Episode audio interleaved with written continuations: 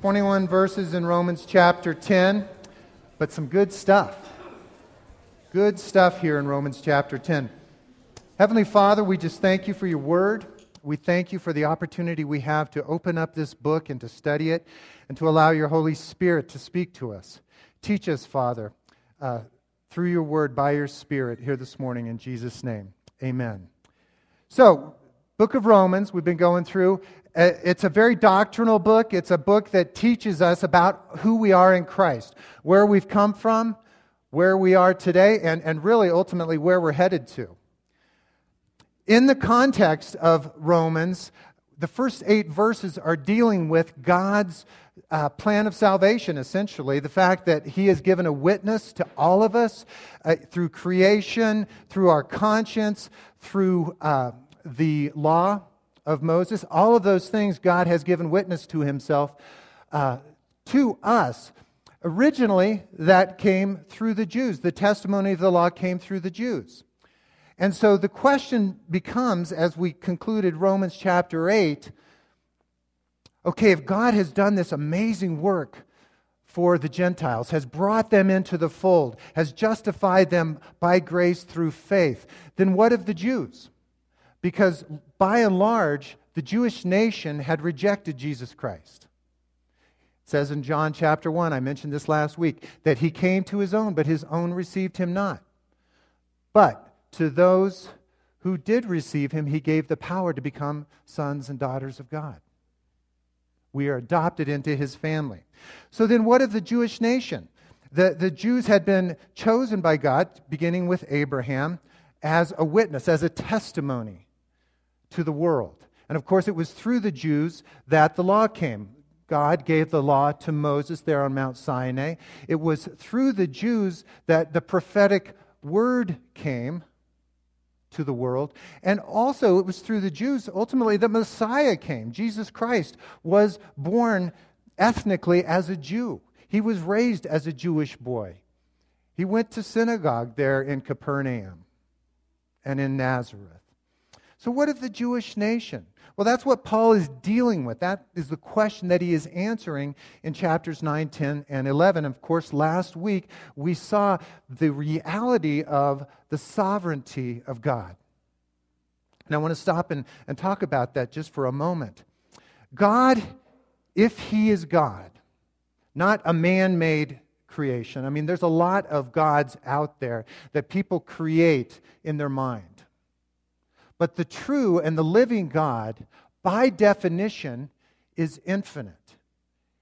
He is the beginning and the end, the Alpha and the Omega. And so there's nothing that can escape his notice. He is previous. Remember, I told you that like last week? God is previous in all respects, He comes first. And so, God, as sovereign, knows all things. He knows what is going to happen before it happens. He declares the end from the beginning, Isaiah said. And so he knew that his son would come to the Jewish nation and be rejected of them. That was not a surprise to God. And in fact, we'll see in the study today in Romans chapter 10 that the, the law of God, the testimony of God in the Old Testament, was very clear that God expected this to happen, and it would be through the Jewish rejection of the Messiah that the Gentiles would be grafted in to the family of faith. So you have to understand that. And it's a, it's a challenging concept the idea of God who knows everything, God who is previous, God who can look into our very hearts and understand things that we don't even know about ourselves that that very God would create people that he knew would reject him. You know, people ask that question. Well, if God knew that the Jews were going to reject him, or if God knew or understood that there would be people who would turn away from him and not come to him in faith and would ultimately go to a devil's hell, why would he create them? And ultimately, some of those answers uh, they're very difficult to come to. Ultimately, God reserves those things for Himself. I know this. I know that before the world was created that God the Son was crucified in the mind of God. That's what it says in Revelation chapter 13, verse 8, that Jesus Christ was the Lamb slain before the foundation of the world. So God knew that. I also know this I know that God so loved the world that he gave his only begotten Son, that whomsoever should believe on him should not perish, but should have everlasting life. So I want to reiterate what I told you last week. When you are confronted by things that you don't understand, hold on to those things that you do understand. And that sometimes will give you peace. So, Romans chapter 10, we're still dealing with the Jewish nation in context here, but in application, it goes far beyond just the Jews, and, and we'll talk about that a little bit.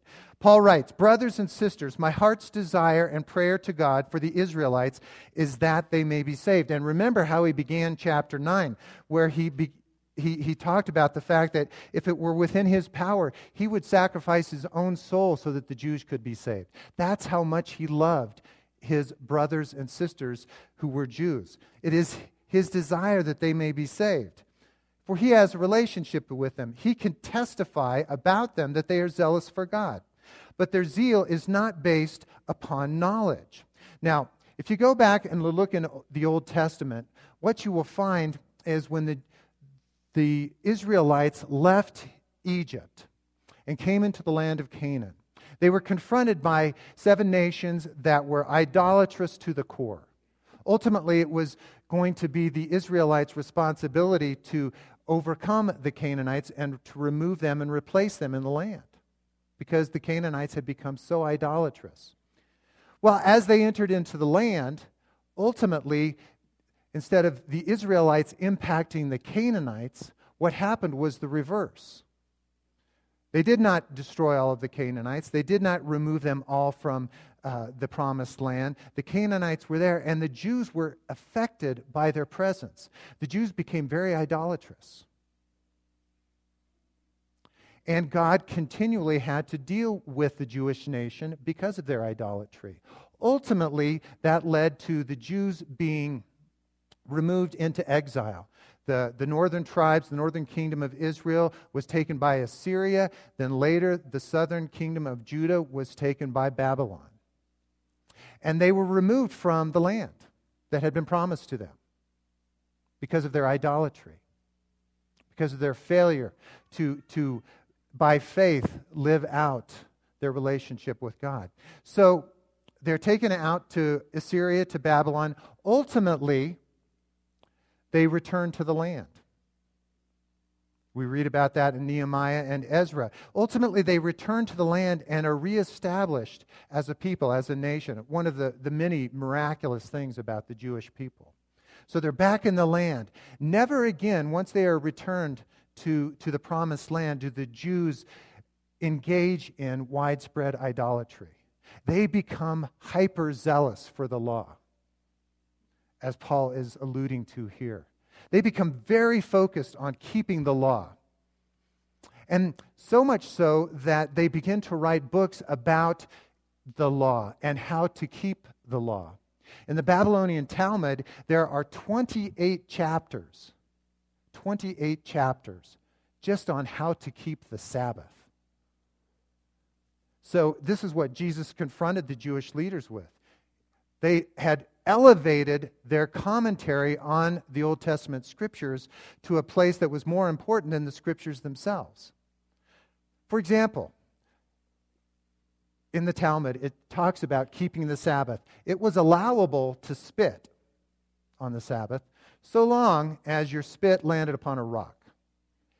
If your spit landed upon dirt, it then became mud, and that was considered work. I mean, that's the kind of stuff that they were doing. So they were very zealous. But Paul says here their zealotry was not based on knowledge. They did not understand God's heart, God's plan for them. They did not know the righteousness of God, verse 3, and thus sought to establish their own righteousness, and they did not submit, therefore, to God's righteousness. So they were trying to develop this way of living based upon their interpretation of the law, which Jesus said they elevated to a place higher than the law, and they missed the point because God's plan for righteousness was always by faith. God never designed that we would keep the law, it was impossible. And the Old Testament will reveal that. Paul says here that Christ is the culmination of the law so that there may be a righteousness for everyone who believes. It's the same thing that Jesus said in Matthew chapter 5 verse 17. He said, "I did not come to abolish the law and the prophets, but I came to fulfill." Jesus was the point. Jesus was the prophet that was spoken of there in Deuteronomy chapter 17 that Moses said would come, that the people were to look for. Jesus was the Messiah. And he was the culmination or the, the completion, the focal point of everything that the law taught. And the Jews missed it. The Jews became more focused on their interpretation of the law, their application of the law, and, and really their, their, their own righteousness as they perceived in the maintenance of the law. And they missed the point of the Messiah. When Jesus came, they did not receive him. And so that's what Paul is pointing out here. They're zealous for God, but they don't understand God. They missed the mark. Moses writes about this righteousness that is by the law. The person who does these things will live by them, quoting from Leviticus chapter 18, verse 5. And Moses says, if you're going to live by the law, then you have to keep the entire law. It's the same thing that James says. If you keep the entire law but fail in one point, then you're guilty of the entire law. You're a lawbreaker. So you imagine it, if it were possible, living your entire life perfectly keeping the law, all Ten Commandments, all of the, the intent of God, you keep everything until that one point you're in that difficult situation and you tell a little white lie. Busted. You're a lawbreaker. You violated the commandment, thou shalt not lie. And you're guilty before God. So, so we can't be righteous in our own. Moses points out that if you're going to live by the law, you have to keep all of the law. But the righteousness that is by faith, Paul points out here, says, Do not say in your heart, Who will ascend to heaven, that is to bring Christ down, or who will descend into deep, that to the deep, that is to bring Christ up from the dead. But what does it say? The word is near you, it is in your mouth, and it is in your heart. That is the message concerning faith that we proclaim. So here Paul is quoting from Deuteronomy chapter 30, and it's Moses' uh, farewell speech, essentially, to the Jews uh, before he dies and is uh, buried by God. In this passage here, Moses said, Don't say in your heart, Who will ascend into heaven? Or who will descend into the deep. In other words, what Moses is pointing out here is that salvation is God's work. You can't do it. You can't accomplish salvation in your own strength. You cannot keep the law. Don't say into your heart, Who will ascend into heaven? In other words, who among us is going to, to rise up into heaven to bring down the righteousness of God? Or who will descend into the deep and bring up those from the dead who have passed?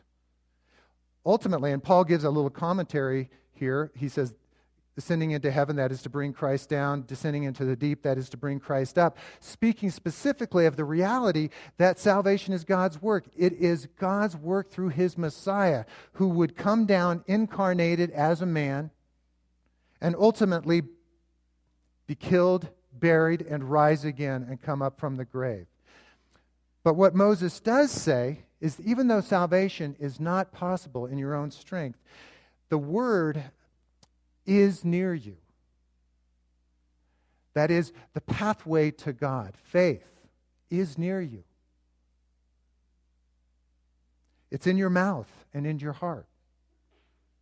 And Paul says this is the message we're proclaiming. We're proclaiming that you have to have faith in order to be saved. You have to have trust in the work that God has done through his Son, Jesus Christ. If you declare, now let's pay attention to this. This is important stuff. I said in context this is dealing with the nation of Israel, but in application it is universal. So pay attention to this. Some of you have already applied this to your life, but some of you haven't. So I want you to hear this. If you declare with your mouth Jesus is Lord, and you believe in your heart that God raised him from the dead, you will be saved. So there it is Salvation 101. How does a person become saved? How does a person become born again from the dead? Paul gives the prescription right here. You have to believe in your heart that God raised him from the dead. Now, that belief in your heart is speaking of uh, physical, emotional, psychological, volitional surrender to God. It's not just a mental assent. It's not just saying, okay, that message sounds right to me. I could live with that. That's not what it's talking about here. It's talking about giving your inmost being to this belief. And out of the heart, Jesus said, out of the abundance of the heart, the mouth speaks. So, what is truly in your heart, that's what comes out in your speech. And so, if you truly believe in your heart that God raised Jesus Christ from the dead, that's going to impact your life. That's going to impact the way you live. That's going to impact how you speak. And, and speaking here is really a metaphor for living, a metaphor for the things that we do. If we believe this message, church, if we truly trust that God has raised Jesus from the dead, our lives ought to look different than they looked before we had that belief. They should be changed. We are new creatures in Christ. All of the old things have passed away, everything has become new. So, belief in our heart, that's total surrender to God, will impact the message that we have, the message that we convey, both through our words, but also through our actions. That is salvation. Do you believe? Have you surrendered your life to the gospel of Jesus Christ? You look at your life today, and then you look at your life five years ago. Is it the same? Is it different? Is it new? How about yesterday to today? These are hard questions, and I, and I raise them not because I know the answer, but I raise them because you have to examine yourself. It says in 2 Corinthians 13 5, to examine yourselves to see whether or not you are in the faith. We, all of us, ought to examine ourselves to determine is my life different? Am I new? Is my speech changed from what it once was? If it is not, then today is the day of salvation. Today is your opportunity to become a new creature in Jesus Christ. How do I do that, Greg? You say. Well, you believe in the gospel message that Jesus Christ came down from heaven. He lived a sinless life. He died, was buried, and resurrected on the third day. And when you put your trust in that, again, physical, mental, emotional, volitional. When you do that, your life will be changed. I can guarantee it. Absolutely. God will take a hold of you, and you will be a new creature in Christ. Amen. So, Paul is giving the message. Now, this message is for everyone. It's not just for the Gentiles, it's for the Jews also now, Paul is pointing out. Remember, in context, we're talking about the Jews. Paul says, For it is with your heart that you believe and are justified. It is with your mouth that you profess your faith and are saved. As the scripture says, anyone who believes in him will never be put to shame. That's coming from Isaiah 28. And from there is no difference between the Jew and the Gentile. The same Lord is Lord of all, and richly blesses all who call on him. For everyone who calls on the name of the Lord will be saved. That's coming from Joel chapter 2, the same scripture that G, or Peter preached on the day of Pentecost. So Paul is saying, now, what is happening to the Jews? Well, the Jews are in the same situation that the Gentiles are in. The Jews are in the same place. They have to trust in the gospel of Jesus Christ by faith, and they will be saved. It's not through the temple. It's not through a keeping of the law. It's not through a national identity. The Jews come to faith the same way the Gentiles do by trusting in the gospel message, by believing in the Son of God, his death, burial, and resurrection on their behalf. Forgiveness is available to everyone. All of our sins forgiven in Christ Paul says. Whether you are Jew or Gentile, the same Lord is Lord of all and richly blesses all who call on him. So that's tough for Jews because the Jews always thought that they were special, they were unique, they were different from the Gentiles because God had called Abraham out. And through Abraham, Isaac, and Jacob, the 12 tribes were formed. And the Jews always felt themselves to be uh, unique and different. And in fact, they were. They were the ones through whom God was going to get the message of the gospel out. But ultimately, that gospel was always going to go to the Gentiles. Again, God never gets surprised. This did not come to God as a surprise. And we're going to see that as we conclude this chapter. Verse 14 How then can they call on the one that they have not believed in? And how can they believe in the one whom they have not heard? And how can they hear without someone preaching to them?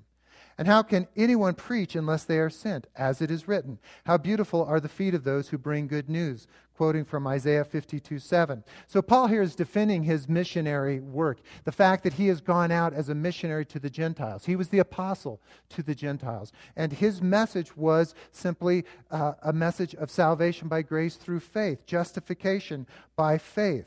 And Paul is saying, unless someone preaches to them, unless the message is delivered to them, they cannot believe. They cannot have faith. Now, as I read this passage, I th- always try to give personal application to it. And I ask myself, okay, how beautiful are my feet? Now, I'm not going to take my shoes off just so you can examine them.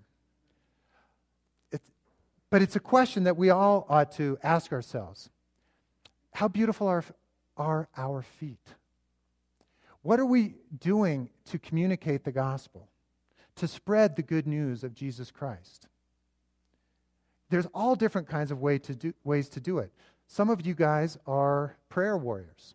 You're in your prayer closet continually, lifting up people and ministries in prayer. That's a powerful way to have beautiful feet. Some of you are very gifted when it comes to evangelism and speaking to other people about the gospel.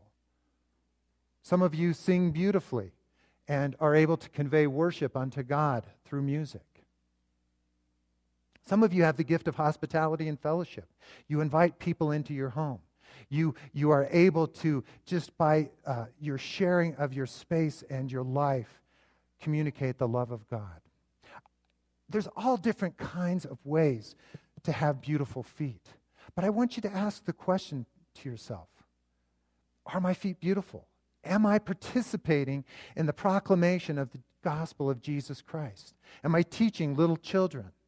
Am I participating in a Bible study? Am I serving in the church and in the community? I mean, again, it's endless the ways that your feet can be made beautiful.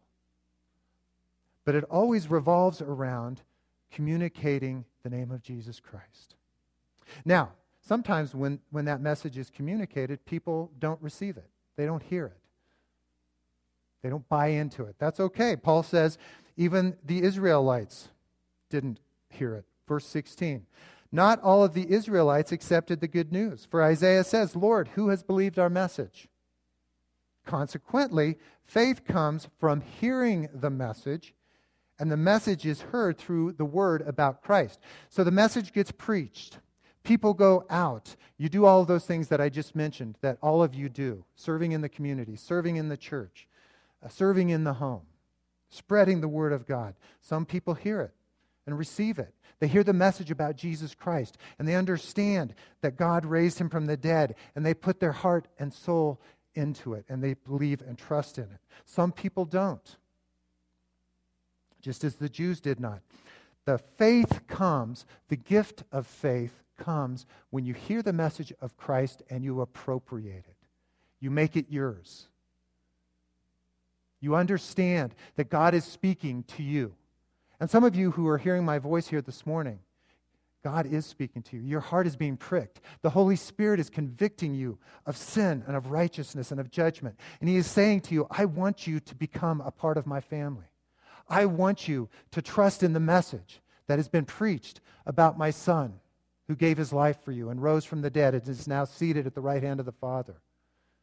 Your heart is being touched by the Holy Spirit right now.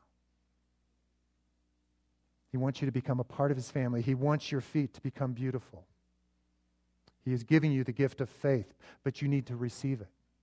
You need to understand that he's speaking to you. Don't let that, that voice go ignored. Paul asks in verse 18, Did they not hear? Of course they did. And this is what I'm talking about right now. The, the, the message is going out, the, the, the, the word of Christ is going forth. And you're hearing it. But not everybody who hears appropriates. Not everybody who hears takes that to heart and has their lives changed.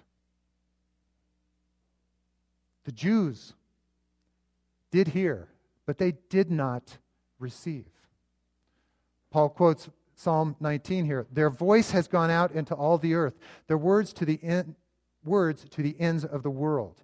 Quoting from Psalm 19, which is a great psalm, it talks about the heavens declaring the glory of God, creation revealing to us the existence of a creator. And so you could look at that psalm and say, well, it applies to the Gentiles. They're the ones who, who have creation as their testimony. But if you continue to read in Psalm 19, what you'll find is it talks about the law of the Lord is perfect, converting the soul. It was also the message to the Jews. And the message was given to them, but they did not hear it. They did not receive it by faith. Again, I ask, verse 19, did Israel not understand? First, Moses says, I will make you envious by those who are not a nation. I will make you angry by a nation that has no understanding. This is out of Deuteronomy 32, talking about the fact that from the very beginning, God intended to have the Gentiles come in, that people who were not a nation who would make the Jews angry. So it was always part of God's plan. Isaiah boldly says, I was found by those who did not seek me. I revealed myself to those who did not ask for me. Again, God's revelation of the gospel to the Gentiles. The people who did not have the law, who did not have the temple, who did not have the ordinances, did not have all of the things that God had given to the nation of Israel. It was those people to whom the gospel would go forth, and it was the Gentiles who would readily and eagerly receive it. You look at the book of Acts.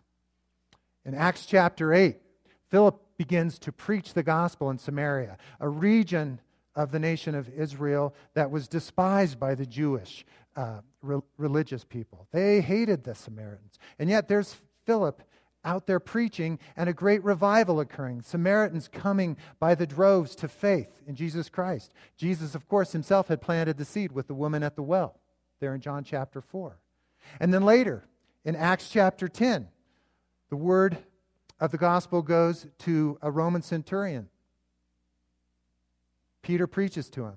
He believes. His whole household is converted.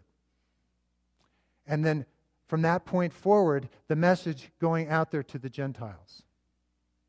Till they have the conference in Jerusalem in, in Acts 15. And they totally divest the gospel from keeping the Jewish ordinances and the law. They said, God has given the gospel to the Gentiles. Let's run with that. It's God's plan. That's what He's doing. We're going to go with it. So the plan was always to get the message out to the Gentiles. But concerning Israel, he says, All day long I have held out my hands to a disobedient and obstinate people. The Jews did not receive God's message of salvation by grace through faith. They tried to create a righteousness of their own, a pathway to God where they reached up and tried to pull down, or reached down and tried to pull up. They tried to do it on their own. So here's, here, here's the bottom line for, for what we're talking about this morning the message is gone out. The gospel's been preached for 2,000 years, but here this morning, as we sit here together, those of you who are hearing my voice on the radio, the message has gone out. God is calling you to faith.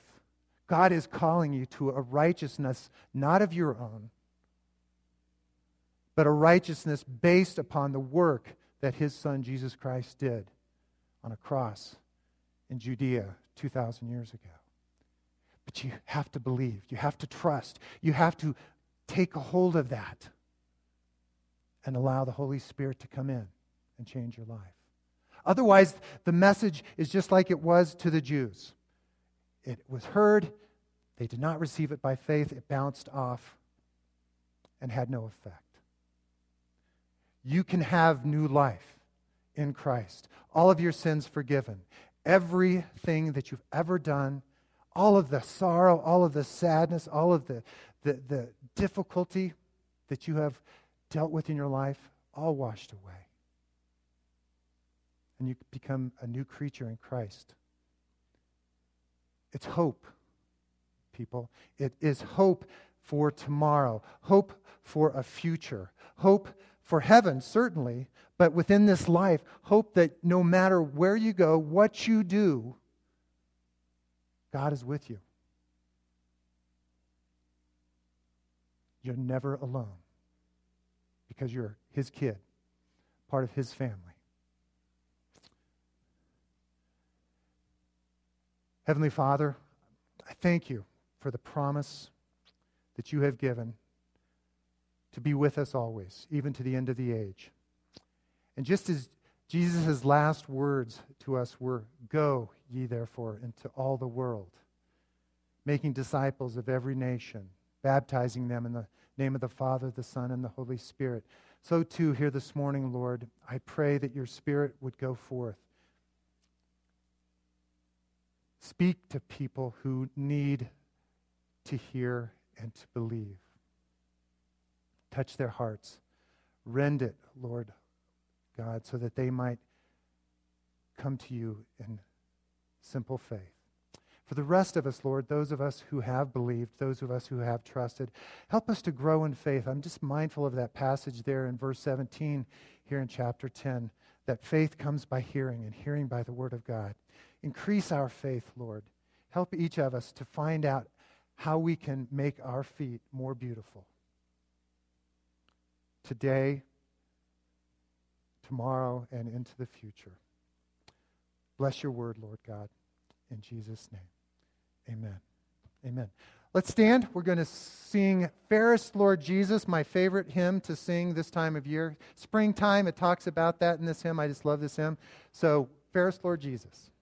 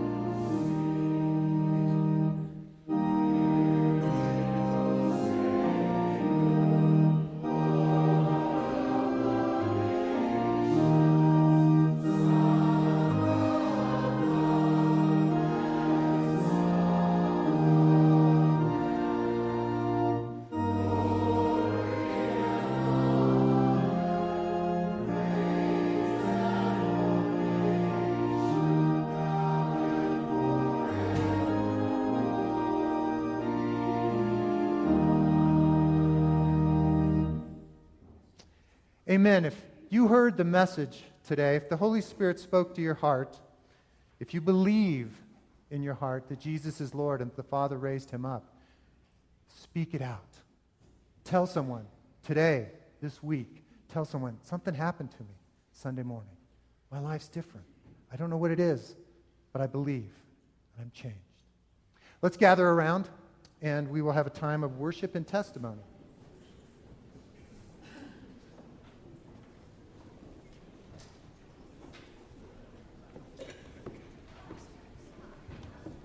Oops, I'll take hold of my wife here.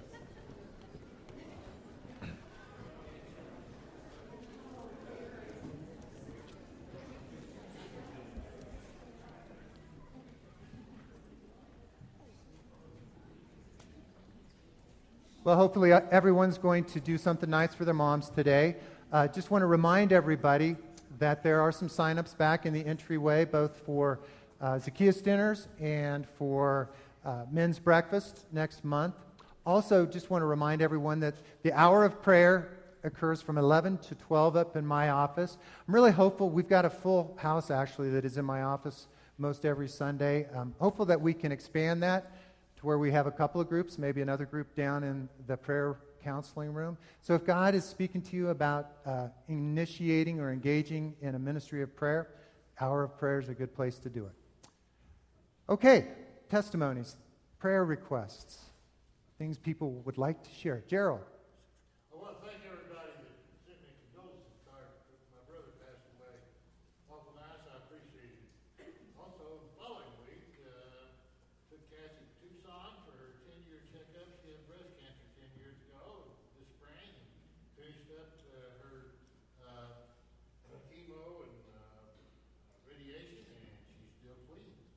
Amen. Praise the Lord. That's good news. Yeah, that's worth that's worth a clap. You bet.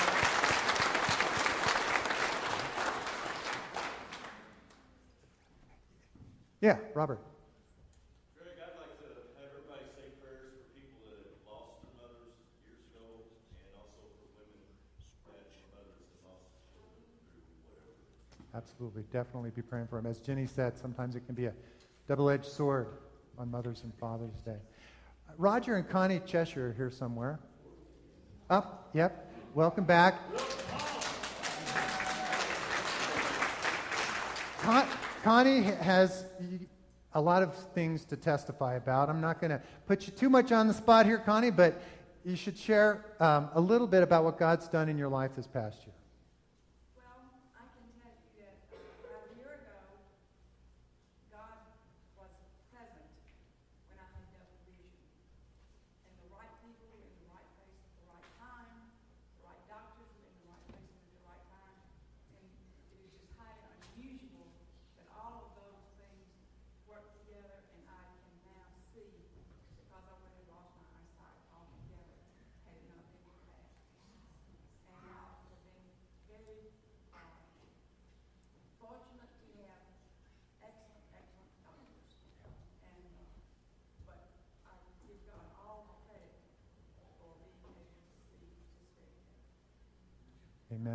And in addition to that, rotator cuff surgery in February. Yeah, that's nothing. That's nothing. Other testimonies. Anybody? Oh, Christy.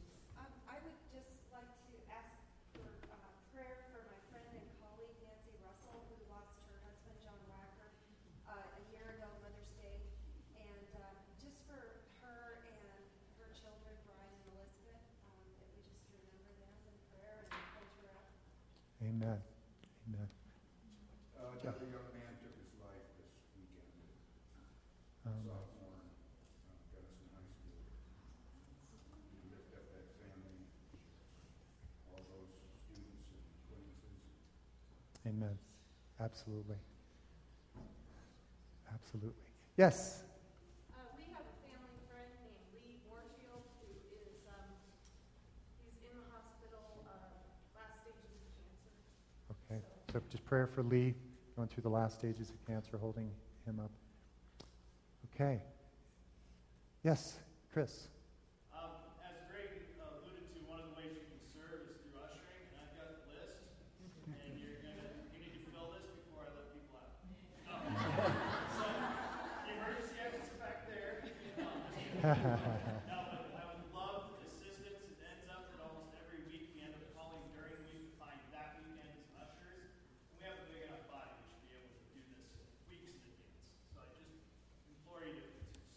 Amen. Amen. Well said. Anyone else? Heavenly Father, we just lift up each of these prayer requests to you. We give you thanks that you hear us, that we can come before your throne of grace to receive help in time of need. And we pray for each of these situations, some of them very, very difficult, some of them joyful and thankful for the work that you have done and continue to do. And, and really, Lord, that is the foundation of, of who we are as Christians, our relationship with you, our trust in, in your love and in your power. And for that, we do give thanks. Sing hallelujah to the Lord. Sing